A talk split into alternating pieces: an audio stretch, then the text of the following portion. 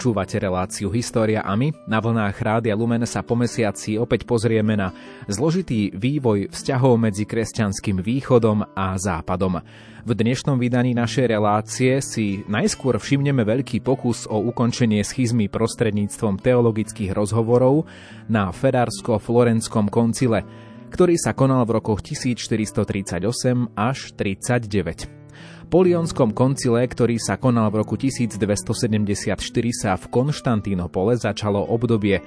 V ňom sa teologické odchylnosti od latiníkov študovali mimoriadne intenzívne a vášnivo a naozaj vášnivo sa diskutovalo. Čoraz viac panovalo presvedčenie, že rozkol existuje pre tieto odchylnosti.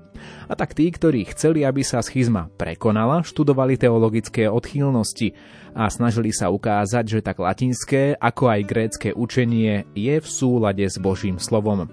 Naproti tomu odporcovia zmierenia študovali tie isté otázky – Názory latiníkov označovali za herézy a zastávali názor, že s nimi nie je dovolené žiadne cirkevné spoločenstvo.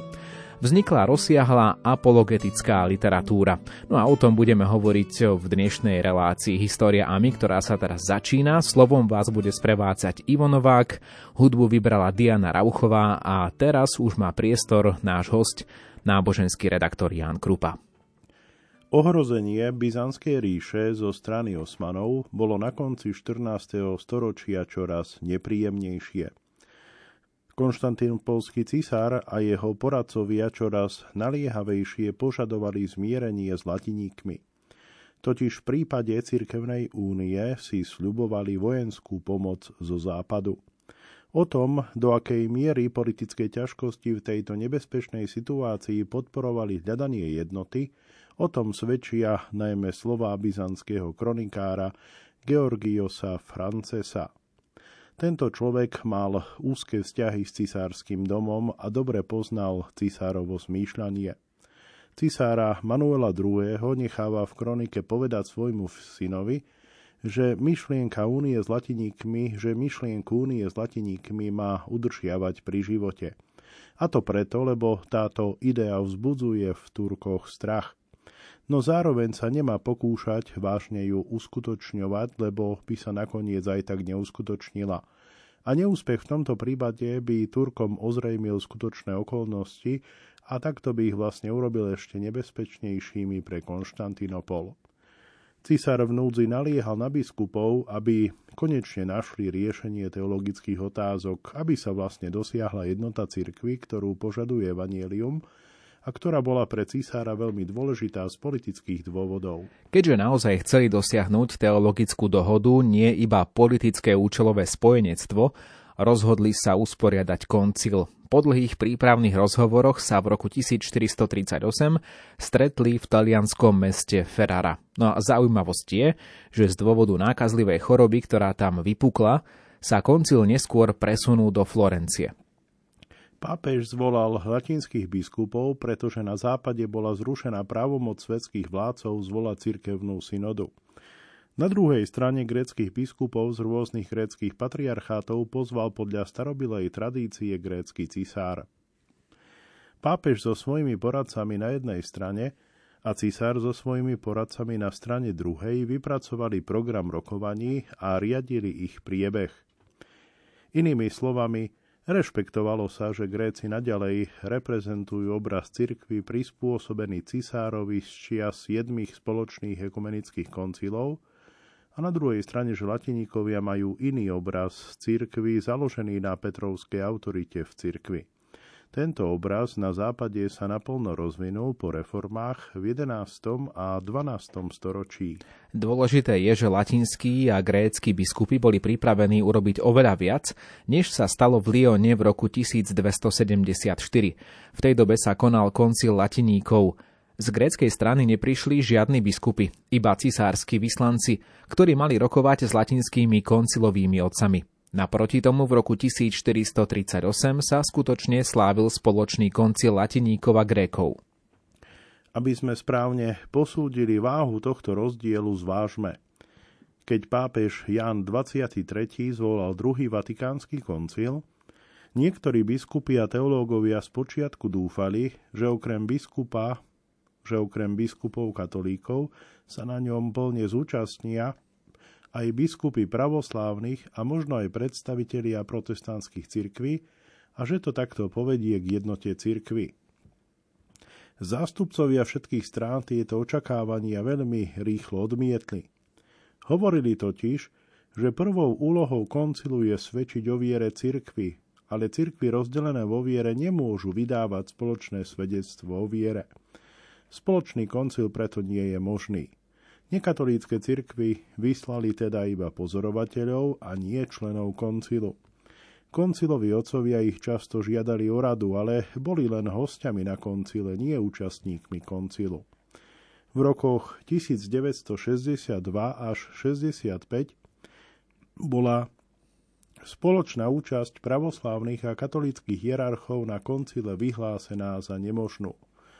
No v rokoch Ferrarsko-Florenského koncilu, teda 1438-39, bola spoločná účasť Grékov a Latiníkov považovaná za správnu. Keď tu hovoríme o Grékoch a o Latiníkoch, tak vlastne máme na mysli kresťanov, ktorí praktizujú buď byzantský alebo latinský obrad.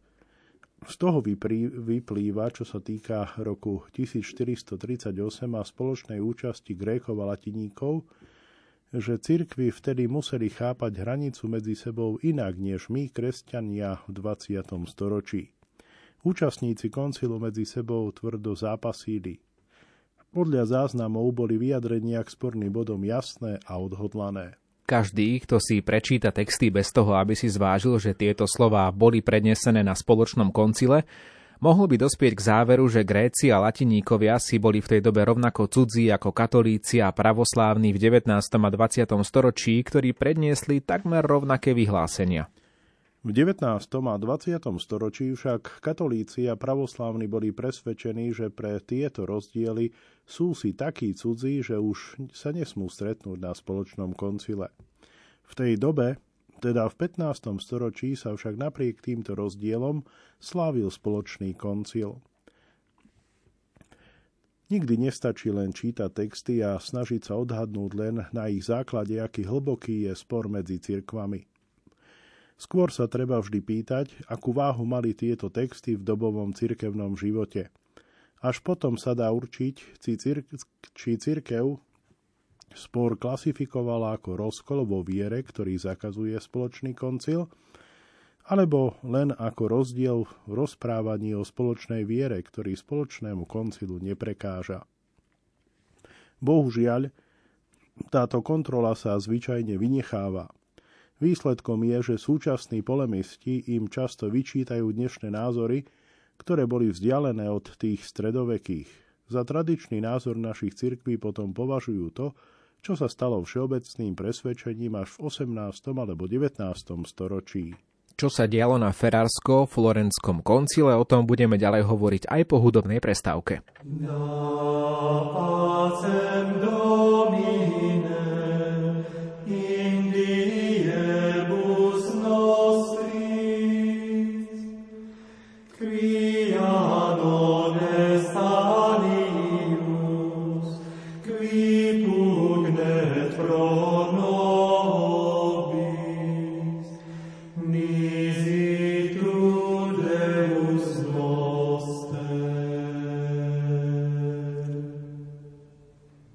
fiat pax in virtu.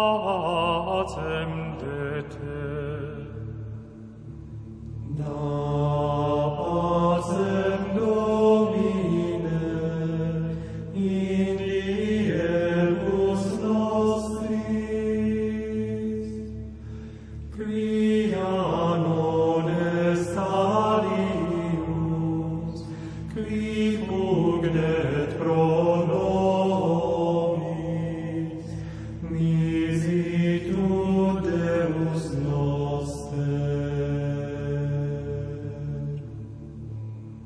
propter Domine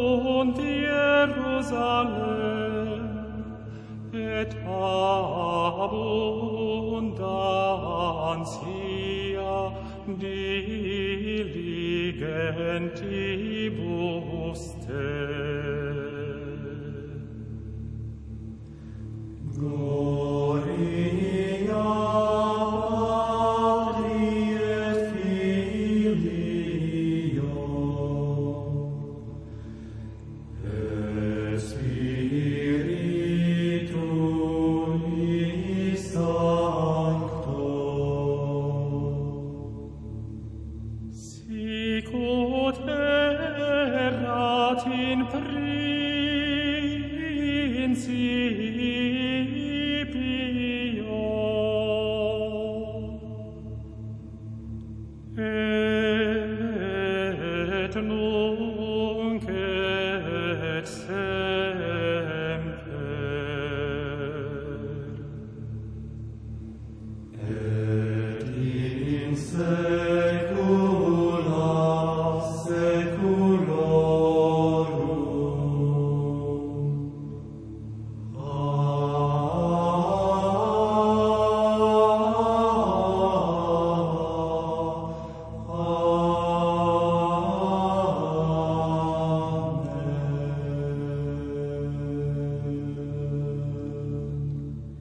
Ferrarsko-Florenskom koncile sa skúmali štyri teologické rozdiely.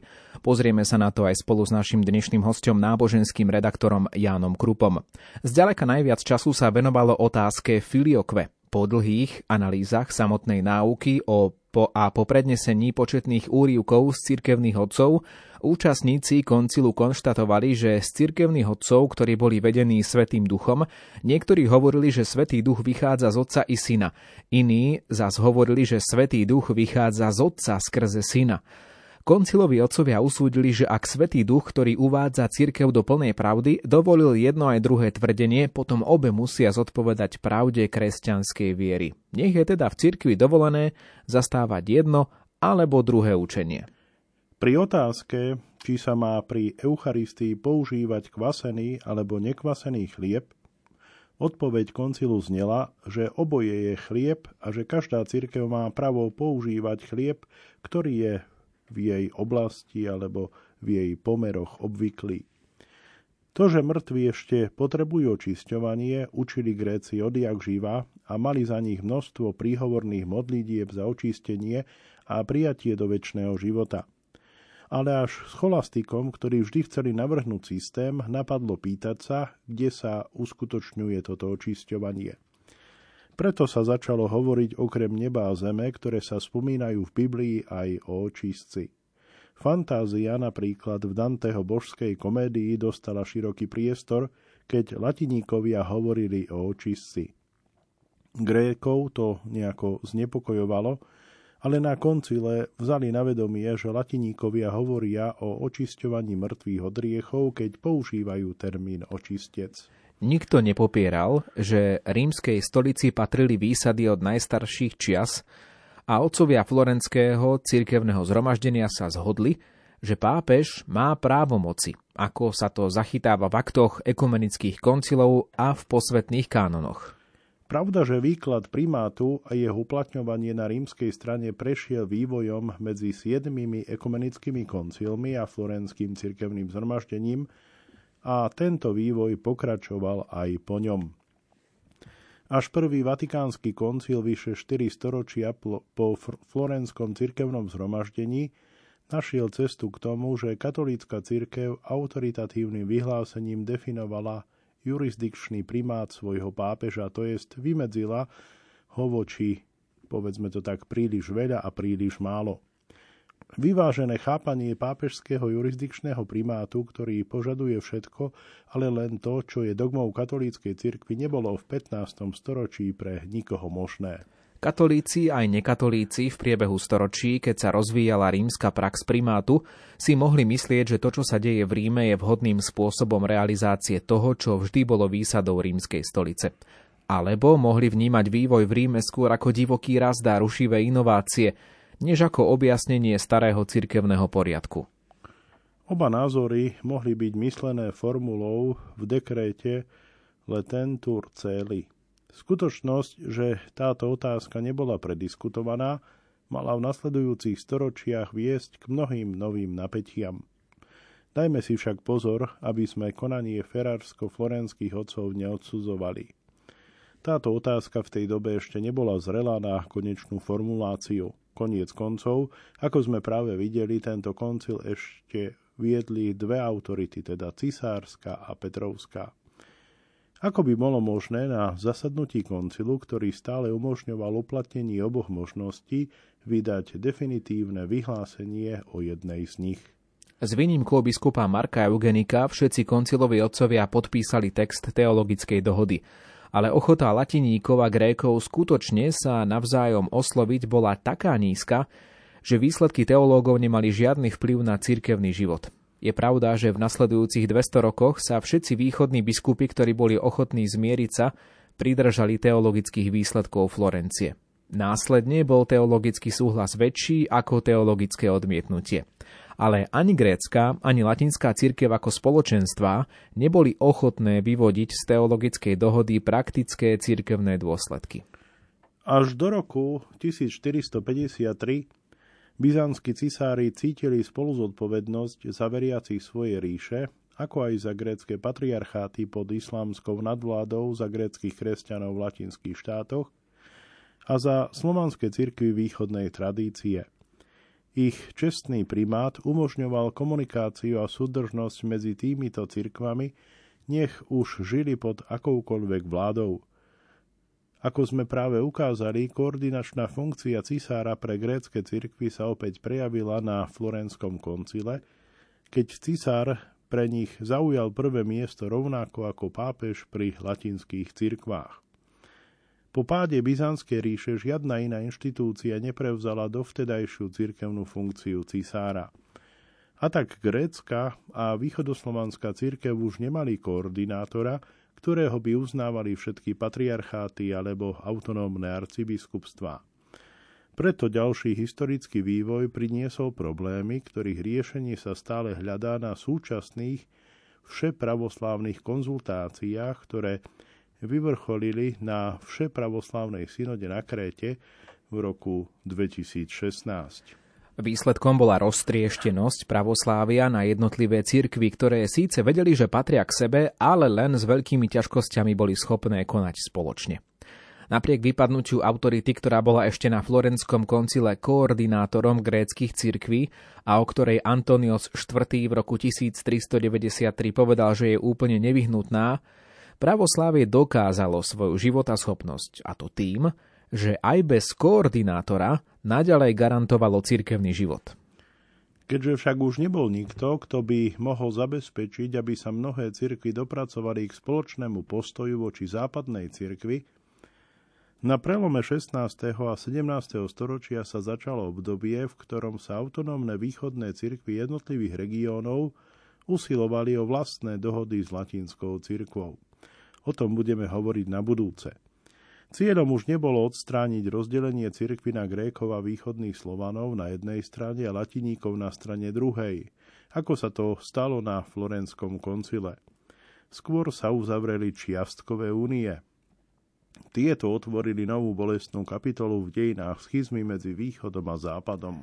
Zároveň sa začal vývoj, v rámci ktorého sa kompetencie rímskej kúrie stali početnejšími. Zatiaľ, čo východné cirkvy stratili svojho koordinátora, na západe sa vyzdvihlo všetko, čo bolo v biblickom, patristickom, kanonickom a cirkevno-historickom dedictve cirkvy vhodné na to, aby sa podobrela osobitná zodpovednosť rímskeho biskupa za súdržnosť miestnych cirkví.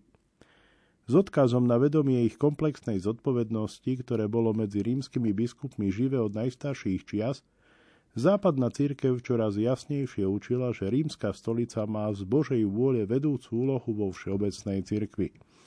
To zapríčinilo alebo spôsobilo silnú centralizáciu života západnej cirkvi. Po stáročiach vývoja sa centralizácia katolíckej cirkvi pod vedením pápeša a rozdelenie pravoslávnej cirkvi na jednotlivé nezávislé cirkvi v súčasnosti považujú za najzreteľnejšie charakteristiky oboch cirkví. Veriaci, ktorí sú podozrievaví voči druhej cirkvi, idú dokonca až tak ďaleko, že odlišný vzľad chápu ako buď alebo. Myslia si, že len jedna vec môže byť tá správna. Buď má mať církev podľa Kristovej vôle pápeža, od ktorého všetko závisí, alebo sú autokefálie z Božej vôle a v pravej Kristovej cirkvi nemá byť pápež. Druhý vatikánsky koncil však hovoril o rôznych spôsoboch, ktorými je teologická náuka spojená. Aj pri vysvetľovaní pravdy zjavenia sa na východe a na západe používali rôzne metódy a spôsoby postupu pri poznávaní a vyznávaní božských vecí. Preto by nemalo byť prekvapujúce, že z jednej i z druhej strany sa niekedy lepšie a jasnejšie vynášali na svetlo isté aspekty zjaveného tajomstva a to takým spôsobom, že v týchto rozličných teologických formulách treba často hovoriť skôr o vzájomnom doplňaní sa, než o antagonizme. Tu si spravíme opäť krátku prestávku. Doteraz sme hovorili o teologických záležitostiach na Ferársko-Florenskom koncile. O chvíľu sa posunieme ďalej a budeme sa venovať vývoju vzťahov po Tridentskom koncile.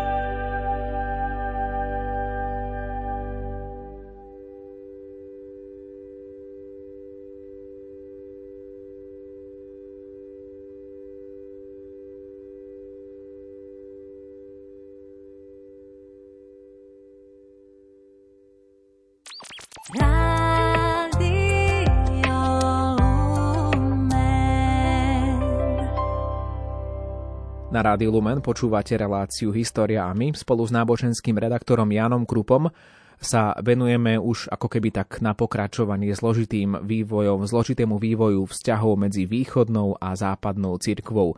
No a sledujeme vývoj tento vzťahov naprieč storočiami. Teraz si bližšie všimneme ich vývoj po Tridentskom koncile.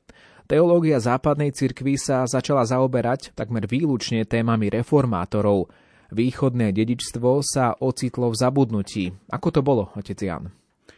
Tridentský koncil sa uskutočnil v troch zasadnutiach. Dá sa povedať, že v rokoch okolo polovice 16. storočia.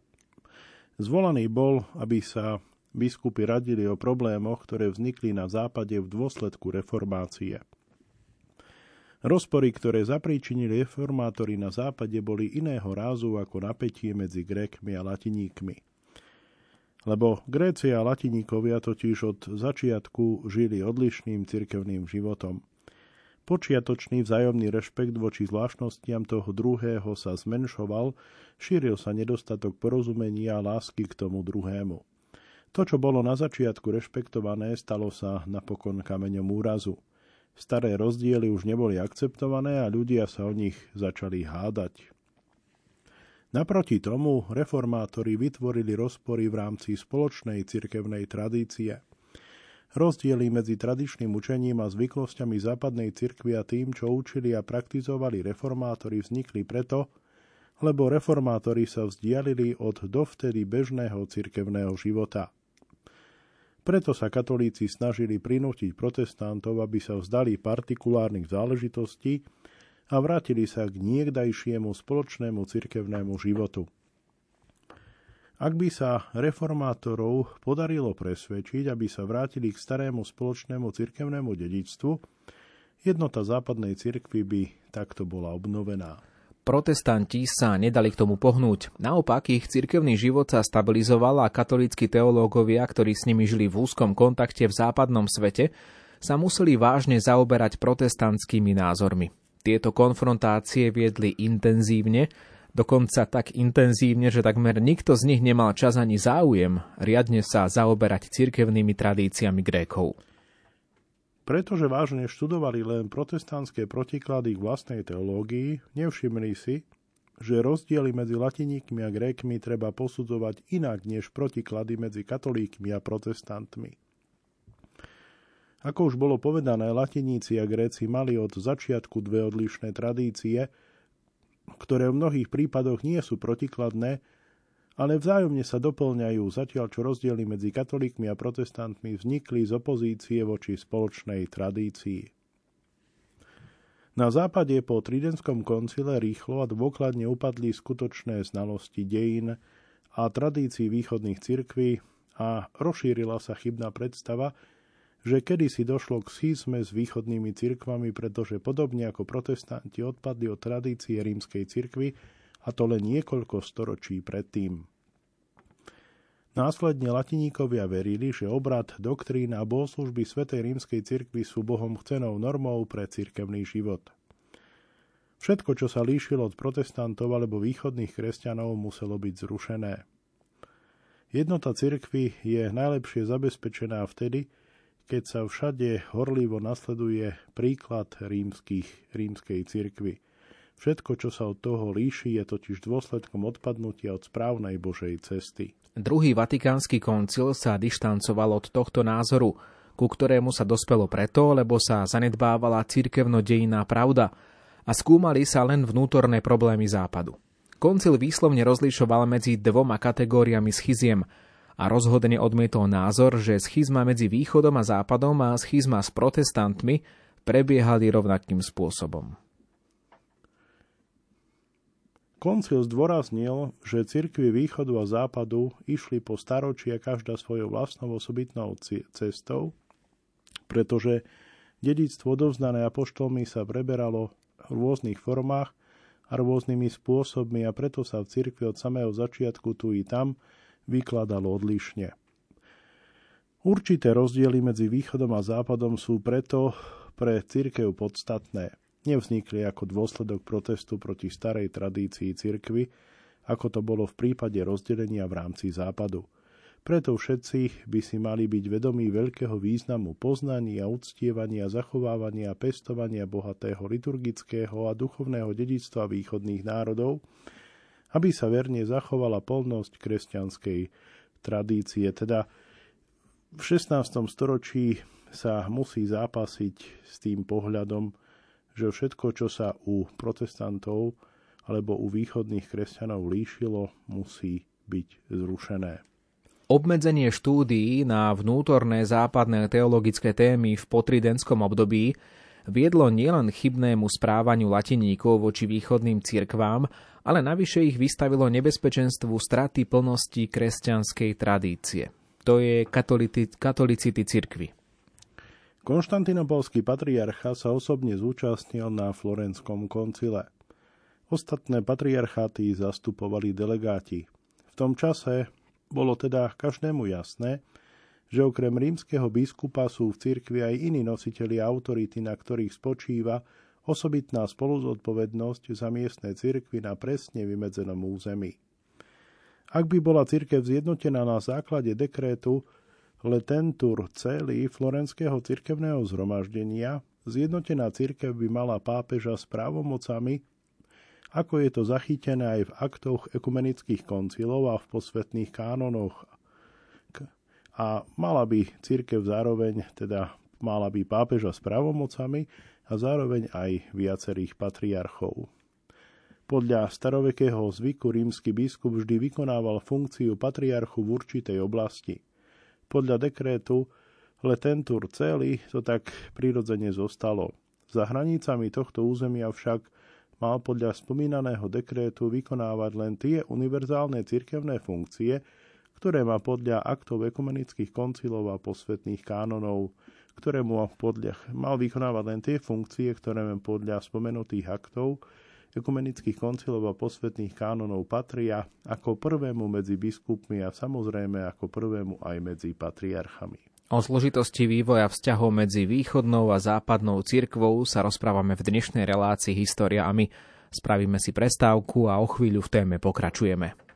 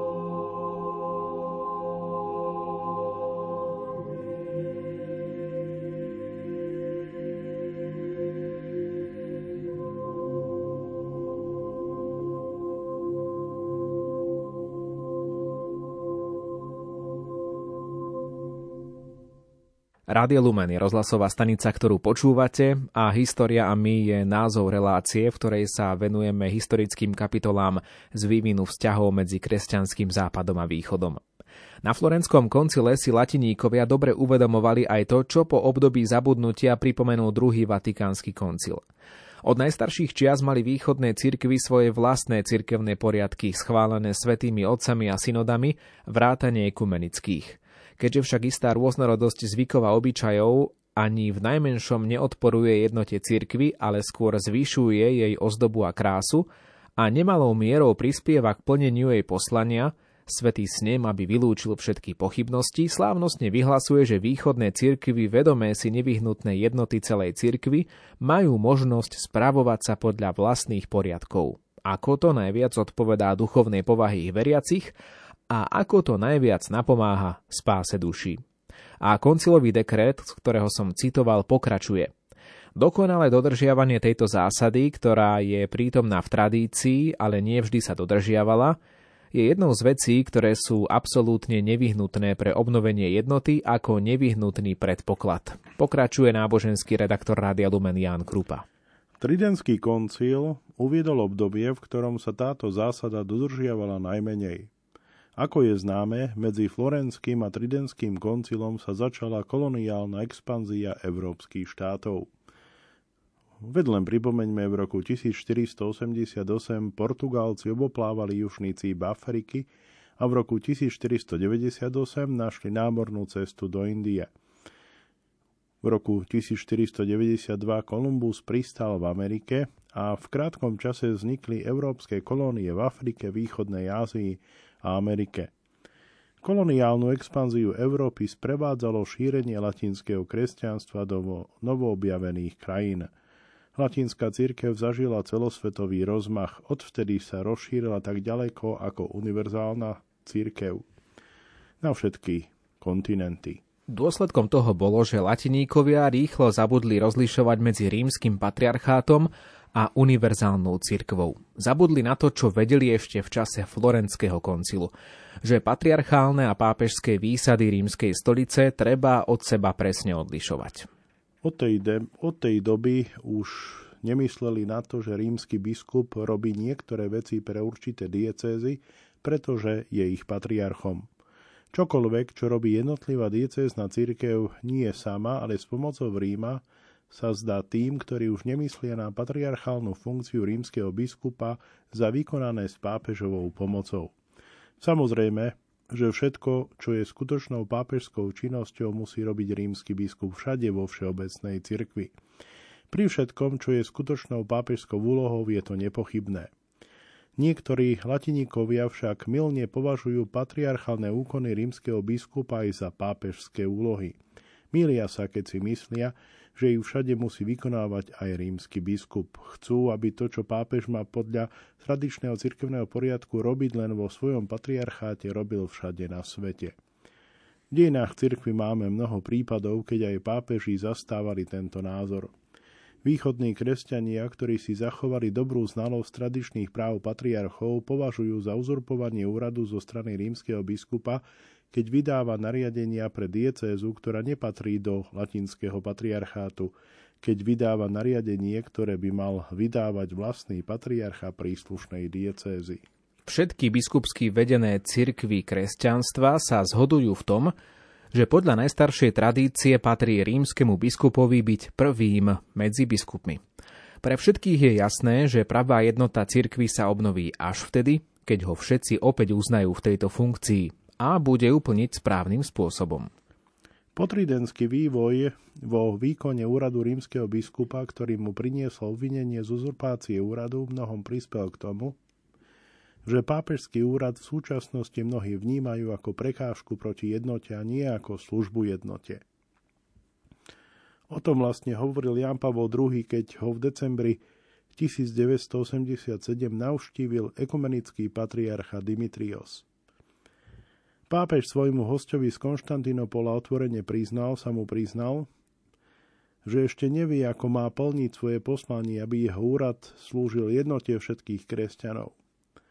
Vyzval katolíkovi nekatolíkov, aby ho podporovali modlitbou a štúdiom, aby sa naučil skutočne plniť svoje poslanie rímskeho biskupa. Ján Pavol II sa obrátil k hostovi a doslova povedal, ako viete, z túžby skutočne poslúchať Kristovú vôľu viem, že som povolaný vykonávať tento úrad rímskeho biskupa. Preto v očakávaní tohto dokonalého spoločenstva, ktoré chceme obnoviť, prosím Ducha Svetého, aby nám dal svoje svetlo a osvietil všetkých pastierov a teológov našich cirkví, aby sme mohli hľadať samozrejme spoločne formy, v ktorých táto služba môže poskytovať službu lásky, uznávanú jednými i druhými.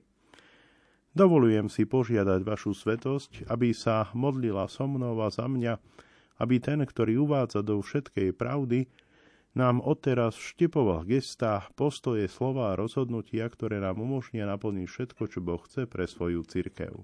Nielen kvôli intenzívnej diskusii s protestantmi sa latinské teologické školy zaoberali témami, ktoré boli pre Grékov v potridenskom období nové a neznáme.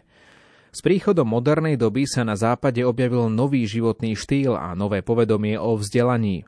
Podobne ako v období vrcholného stredoveku, keď prekvitala scholastika, aj teraz došlo k zmene myslenia ľudí na západe. Latinský školský systém túto zmenu plne zohľadnil a bol modernizovaný. Východným kresťanom, ktorí zostali viac spätí s tradíciou a trvali na svojej vernosti otcom, ako nazývali svoje odmietanie dobovej vzdelanosti, sa latiníci opäť javili ako novátori. Rozdiely medzi latinskou a gréckou cirkvou sa tak opäť zväčšili či stupňovali a vznikli nové dôvody, Prečo sa východný kresťan prichádzajúci na západ, alebo naopak západný kresťan prichádzajúci na východ cítil nejako cudzo? Aby sme správne pochopili vplyv novej zmeny vo vzdelávaní na vzťah medzi latiníkmi a grékmi, treba mať na pamäti aj to, že ani katolíckí reholníci, ktorí boli do, od 17. storočia vo veľkom počte vyslaní na podporu kresťanov v Osmanskej ríši, aj títo Katolíckí reholníci neštudovali teológiu inak ako ich spolubratia, ktorí zostali na západe a museli poznať protestantizmus. Takáto príprava misionárov, ktorí odchádzali na východ, bola určite najvhodnejšia na to, aby sa zväčšovali nedorozumenia, ktoré tam boli rozšírené. A pri tejto myšlienke ukončíme naše dnešné rozhlasové stretnutie s náboženským redaktorom Jánom Krupom, ktorý nás viedol ďalšími kapitolami zložitých vzťahov medzi kresťanským východom a kresťanským západom naprieč storočiami nedávnych dejín. O tom sme hovorili v dnešnej relácii História a my veríme, že v tejto relácii vás zaujmú aj ďalšie námety, ktoré pripravujú naši kolegovia. Dnes sa na príprave relácie podielala aj Diana Rauchová svojim hudobným výberom a slovom vás sprevádzal Ivo Novák. Do počutia.